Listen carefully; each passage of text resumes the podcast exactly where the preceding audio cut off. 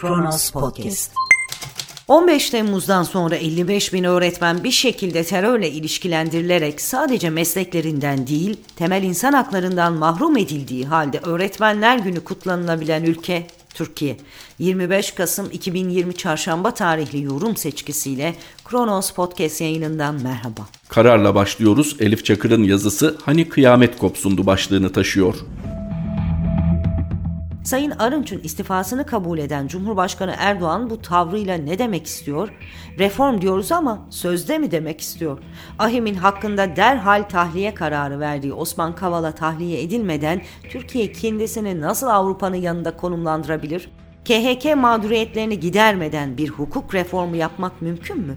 İş adamlarını cezaevinde tutarken dışarıdaki iş dünyasıyla insan hakları eylem planında ne görüşeceksiniz? 5 yılda 64 bin kişiye bana hakaret etti diye dava açan bir devlet başkanının yönettiği ülke yabancı yatırımlar için cazibe merkezi olarak görülür mü? Ahim ve AYM kararlarına rağmen tutukluluğu sürdürmek tabii ki hukuk değildir. Böyle hukuk olmaz. Böylesi bir sonuçla yargının ne kadar siyasallaştığının fotoğrafı çıkar ortaya. Ben sadece AK Parti için durumun vahametini söylüyorum. Belli ki mahkemeler Osman Kavala, Ahmet Altan, Selahattin Demirtaş hakkındaki Ahim ve AYM kararlarını uyguladığında mahkemeler sadece dosyaya bakarak kararlar verdiğinde, adalet tecelli ettiğinde AK Parti'nin tabanının bir bölümünde kıyamet kıyametler kopacak. Böyle görünüyor. AK Parti'nin önünde iki seçenek var. Ya hukuk, demokrasi, adalet, temel hak ve özgürlükler diyecek, Avrupa Birliği, Avrupa Konseyi ve Avrupa İnsan Hakları Mahkemesi'nin kararlarını dikkate alacak, tabanın bir kesiminde kıyametler kopacak ya da tabanının bir kısmında kopacak kıyameti göze alamayacak ve iktidarının kıyameti kopacak.'' Elif Çakır imzalı satırlardı. Karardan sonraki durağımız gazete Duvar. Kemal Can da son gelişmeler üzerine kursakta reform ya da cini şişeden çıkartmak diyor. Başta Erdoğan olmak üzere iktidar çevrelerinde reformdan bahsetme ihtiyacı yaratan şartlar belki de derinleşerek devam ediyor. Bu şartların iktidar dışından kaynaklanan nedenleri kadar iktidarın içinde peydahlanan krizlerle de ilişkisi artık daha görünür halde.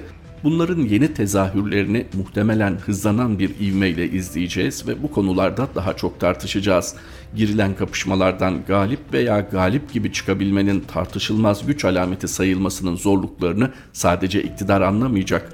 Biraz daha derine bakmanın daha fazlasını gösterebileceğine bir türlü ikna olamayan herkes bunu daha iyi görecek. Ancak hareketlenecek ve siyasetin daha fazla sahneye ilerleyeceği bu gündem yanında iktidarla ilgili tartışmaların biraz daha derinlik kazanabileceğini düşünüyorum. En azından böyle bir ihtimal belirdi sanki. Bunun iktidarın içinde olduğu sıkıntı veya çözülmenin görünür hale gelmesinden daha önemli siyasi sonuçları olabileceğini hissediyorum. Bunlardan birincisi Cumhur İttifakı ile başkanlık sistemi meselesinin şimdiye kadar olduğu gibi iki boyutlu algılanmasının sonuna geliniyor olması. İkincisi iktidarın tam tersini umarak yaptığı bazı operasyonların muhalefetin kendisinin yaratamadığı bazen niyet bile etmediği bir zemini üretmesi olasılığı. Bu başlıklar yaşanmakta olan tartışmaların yanında fazla kavramsal detaylar gibi görünebilir ama muhtemelen etkilerini daha somut hissettirecekler. Mesela şimdiden Cumhur İttifakı ile başkanlık sistemi ilişkisinin boyutlandığını görebiliyoruz. Şimdiye kadar hakim yaklaşım bu ittifakın aritmetik etkisine odaklanmıştı. İttifakın ömrü veya krizi üzerine yapılan yorumlar ve olası senaryolar bu pencereye sıkışıyordu. AKP ile MHP ilişkisinin Bahçeli'nin Erdoğan'a sunduğu ve aldıklarının Cumhur İttifakı'nın basit bir oy toplamından ibaret olmadığı daha net görülüyor. Erdoğan'a atfedilen veya önerilen alternatiflerin sanıldığı kadar kolay olmadığı tekrar idrak ediliyor. Erdoğan iktidarını memleketin bekasıyla ilişkilendirebilmesini Cumhur İttifakı'na borçlu ancak bunu yaratan ittifakın sayısal gücü değil yarattığı yeni vesayet düzeni. Erdoğan yargıdan güvenlik bürokrasisine kadar hemen her alanda kendi kişisel gücünü bu sayede kabul ettirebildi. Elbette bunun ödenmesi gereken bir bedeli olduğunu da başından itibaren biliyordu. Bu yüzden MHP'ye bağımlılığı başkanlık sisteminin gerektirdiği 50 artı 1 zorunluluğundan ibaret değil. İddia edilenin aksine iktidarı desteklemekten başka bir seçeneği olmayan Bahçeli'den daha çok giderek daha az seçeneğe sıkışabilecek Erdoğan resmi öne çıkıyor. Bu mecburiyet ilişkisinin iktidar ittifakını daha dengeli hale getirmediği de ortada siyasetsizleşme sayesinde gücünü artırmış, siyaseti kendisi için tehlike olmaktan uzaklaştırmış olan iktidar, siyasetin dışına düşmenin faturasını da ödemeye başlıyor. Tıpkı siyasetsizleştirmeyi çok arzulamış olan neoliberal modelin kendi güvencesi olan merkezi kaybetmesiyle girdiği kriz gibi. Son günlerde yaşananlar Cumhur İttifakı nedir, sistemle ilişkisi nasıldır gibi konuların iktidar bloku içindeki cevaplarını daha görünür kıldı. Bir anlamda cinin şişeden çıktığını görüyoruz. Ancak şişeden çıkan cin veya Pandora'nın kutusu metaforlarındaki asıl kıssa bunların yaratacağı kontrolsüz gelişmelere dairdir. Bu kontrolsüz gelişmelerden biri muhalefetteki profesyonel aktörler pek oralı olmasa bile sıradan insanların neyle karşı karşıya olunduğuyla ilgili fikirlerinin hızla değişmesi olabilir kutuplaştırmanın yarattığı iki boyutlu bakış açısının önündeki perdenin artık örtücü olamaması mümkün. Üstelik bunun iktidar tabanındaki etkilerinin hızlanması da ihtimal dahilinde. Yaşanan gelişmeler AKP'den kopan partilerin kendilerinin yaratamadığı varlık gerekçesini onlara armağan edebilir. İyi Parti'ye bir taraftan davet bir taraftan saldırı hamlelerinin tam ters sonuç vermesi gibi eskiye dönüş iması içeren reform lafı da Deva ve Gelecek Partileri için doping etkisi yaratabilir.'' Kemalcan'ın satırlarını aktardığımız gazete duvardan T24'e geçiyoruz. Mehmet Tezkan'ın seçtiği başlık Bahçeli gücünü test etti. MHP lideri Devlet Bahçeli'nin grup toplantısında yaptığı konuşma mesajlarıyla, kurgusuyla iyi tahlil edilmesi, siyaset bilimcilerin üzerinde kafa yorması gereken ifadelerle doluydu. Bülent Arınç'a hakaret dolu sözler sarf etmesi, siyaset eskisi, ahmak, güzelleme yapıyor gibi ifadeler kullanması bana muhtaçsınız mesajı olarak algılanabilir. Arınç'ın biletini kestim diye okunabilir. Nitekim Arınç böyle okumuş olmalı ki Cumhurbaşkanı ile helalleşme yolunu seçti. Bahçeli gücünü test etti ve kazandı. Sadece bununla kalmadı. Yeraltı dünyasının önemli isimlerinden Alaaddin Çakıcı'ya bir kez daha sahip çıktı. Bu defa mesajı Kemal Kılıçdaroğlu'na değil doğrudan sarayaydı. Cumhurbaşkanı sözcüsü hafta sonu çıktığı TV ekranından Çakıcı'nın tehdidinin kabul edilemez olduğunu söyledi. Savcılığın soruşturma başlattığını işaret etti. Hükmün mahkeme tarafından verileceğini dile getirdi. Kısaca sarayın tehdide farklı baktığını, savcıların devrede olduğunu ilan etti. Gelin Bahçeli'nin Çakıcı açıklamasını bu pencereden bakarak okuyalım. Şöyle dedi. Alaaddin Çakıcı benim dava arkadaşımdır. Bu bir. Alaaddin Çakıcı şehidimizin oğludur. Bu iki. Alaaddin Çakıcı vatan ve millet sevdalısıdır. Bu üç. Alaaddin Çakıcı üzerine atılı suçların bedelini yaklaşık 20 yıl cezaevinde kalarak ödemiş bir ülküdaşımızdır.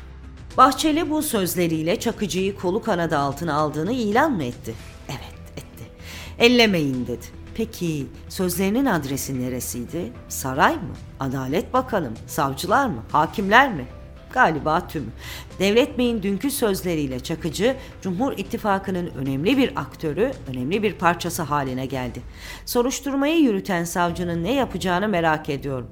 Takipsizlik kararı mı verecek, yeraltı dünyasının liderinin ana muhalefet liderine tehdit dolu mektubunu işleme koyup gereğini yapacak mı? Bahçeli bu hamlesiyle de gücünü test etti. Sonucu bekleyip göreceğiz. Bahçeli'nin üçüncü durağı İstanbul Belediye Başkanı'ydı. Ekrem İmamoğlu'nun bizdeki defin sayısıyla Sağlık Bakanlığı'nın açıkladığı vefat sayısı birbirini tutmuyor sözlerine çok öfkelendi. İstanbul Büyükşehir Belediye Başkanı'nı Laçka ve Layüsel açıklama yapmakla suçladı. MHP liderinin elinde veri var mı? Yok. Ama İstanbul Büyükşehir Belediye Başkanı'nın elinde var. O halde yarın öbür gün mahcup olma riskini göze alarak Sağlık Bakanlığı doğruyu söylüyor. İstanbul'un belediye başkanı yalancı imasıyla konuşmasının anlamı ne? Şu, saraya gönderme. Senin adamına, Sağlık Bakanı'na sahip çıkıyorum. Göğüs geriyorum mesaj. Cumhur İttifakı'nı yapıştırma, bir arada tutma, ittifakın AKP kanadını hoşnut etme çabası. CHP'yi hedef tahtasına koymayı İstanbul'la sınırlı tutmadı. CHP genel başkanına kadar taşıdı. Bunu hep yapıyor diyeceksiniz. Değil bu çıkışı farklıydı. Kılıçdaroğlu'nun dokunulmazlığının kaldırılmasını istedi. Önümüzdeki günlerde meclis gündemine getirilmesini beklediğini söyledi. Biliyorsunuz bu mesele AKP'li meclis başkanının inisiyatifinde. Bahçeli ortağını bu meselede de sıkıştırdı. Yine gücünü test etti. Sonucu bekleyip göreceğiz. Özetle Bahçeli dün 3 konuda güç testi yaptı. Birinde kazandı, ikisi beklemedi. T24'ten Mehmet Teskan'ın satırlarıydı. Korkusuz var sırada. Ümit Zileli dünün anlam ve önemine uygun olarak öğretmenlerini yiyen düzenden söz ediyor. Eğitim İş 24 Kasım öncesi bir rapor hazırladı. 81 ilde görev yapan 5514 öğretmenle görüşen sendikanın hazırladığı rapor çarpıcı yanıtları ve acı gerçekleri yüzümüze çarpıyor. Öğretmenlerin %83'ü maaşının düşük olması nedeniyle toplumdaki saygınlığının azaldığını ifade etti. %83'ü devlet okullarında eğitimin niteliğinin düştüğünü vurguladı. %48'i yöneticiler tarafından öğretmenlere siyasi baskı yapıldığını söyledi. %83'ü yönetici olmak için mutlaka torpil gerektiğini belirtti. %93'ü öğretmenliğin saygın bir meslek olma özelliğini kaybettiğini söyledi. %86'sı çocuklarının öğretmen olmasını istemediğini aktardı. Atık kağıt toplayan fizik öğretmeni Adı Ramazan Gezer. 2003 yılında Malatya Üniversitesi Fizik bölümünden mezun oldu. Yüksek lisansını da yaptı. Sonra ne yaptı peki? Kamu personeli seçme sınavına girdi tabii ki. Hem de defalarca girdi. Her defasında başarılı da oldu ama ataması bir türlü yapılmadı. O süreci şöyle anlatıyor Gezer. Eğitimi tamamladık, KPSS'ye girdik, başarılı da olduk ama atamamız yapılmadı. Onların ataması yapılmıyordu ama mülakatla öğretmen alımında işler şıkır şıkır yürüyordu. İşlerine gelen adaylara öğretmenlik hazırdı. Ramazan Gezer ev geçindirmek zorundaydı. Baktı olacak gibi değil, Ankara sokaklarında atık kağıt toplamaya başladı. Şu sıralarda atık toplama işinde 14. yılına girmiş durumda. Son söz, farkında mısınız bilmiyorum ama görmezden gelmek, kafayı kuma gömmek hiçbir işe yaramıyor, yaramaz. Öğretmenlerini yok eden toplumları bekleyen nedir biliyor musunuz? Çocuklarının geleceğini mahvetmektir büyük haksızlığa uğrayan, buna rağmen çocuklarımızı yetiştirmek için her türlü özveriyi gösteren öğretmenlerimizin ellerinden öpüyor, saygı ve sevgiyle önlerinde eğiliyorum.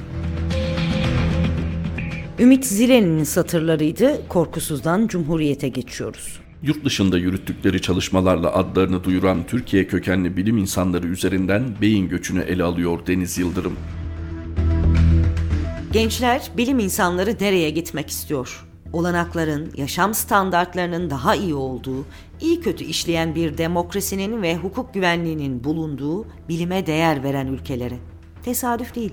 Türkiye genç ve dinamik nüfusa sahip, yetenekli araştırmacıları, pırıl pırıl beyinleri barındıran bir ülke. Ancak bu yetmiyor. Beyin göçü bir sonuç. Kayırmacı sistem bitmeli önce. Hak etmediği yerlere gelebilenlerin gündemine maruz bırakılmamalı bilim insanları. Akademisyenler, bilim insanları yaptıkları iş, araştırdıkları konu nedeniyle cezaya, yıldıraya maruz bırakılamayacaklarından emin olmalı. Bilimsel gelişmeye, liyakat ilkesine uygun demokratik bir düzen oluşturulmalı. Önce demokrasi ve önce liyakat. Kamu kaynakları yandaş firmalara, iktidarı ayakta tutacak sermayedarlara dönük kullanılmamalı. Bütçede aslan payı araştırma ve geliştirmeye ayrılmalı. Beyaz zambaklar ülkesi olarak yıllarca öne çıkarılan Finlandiya bunu başardı.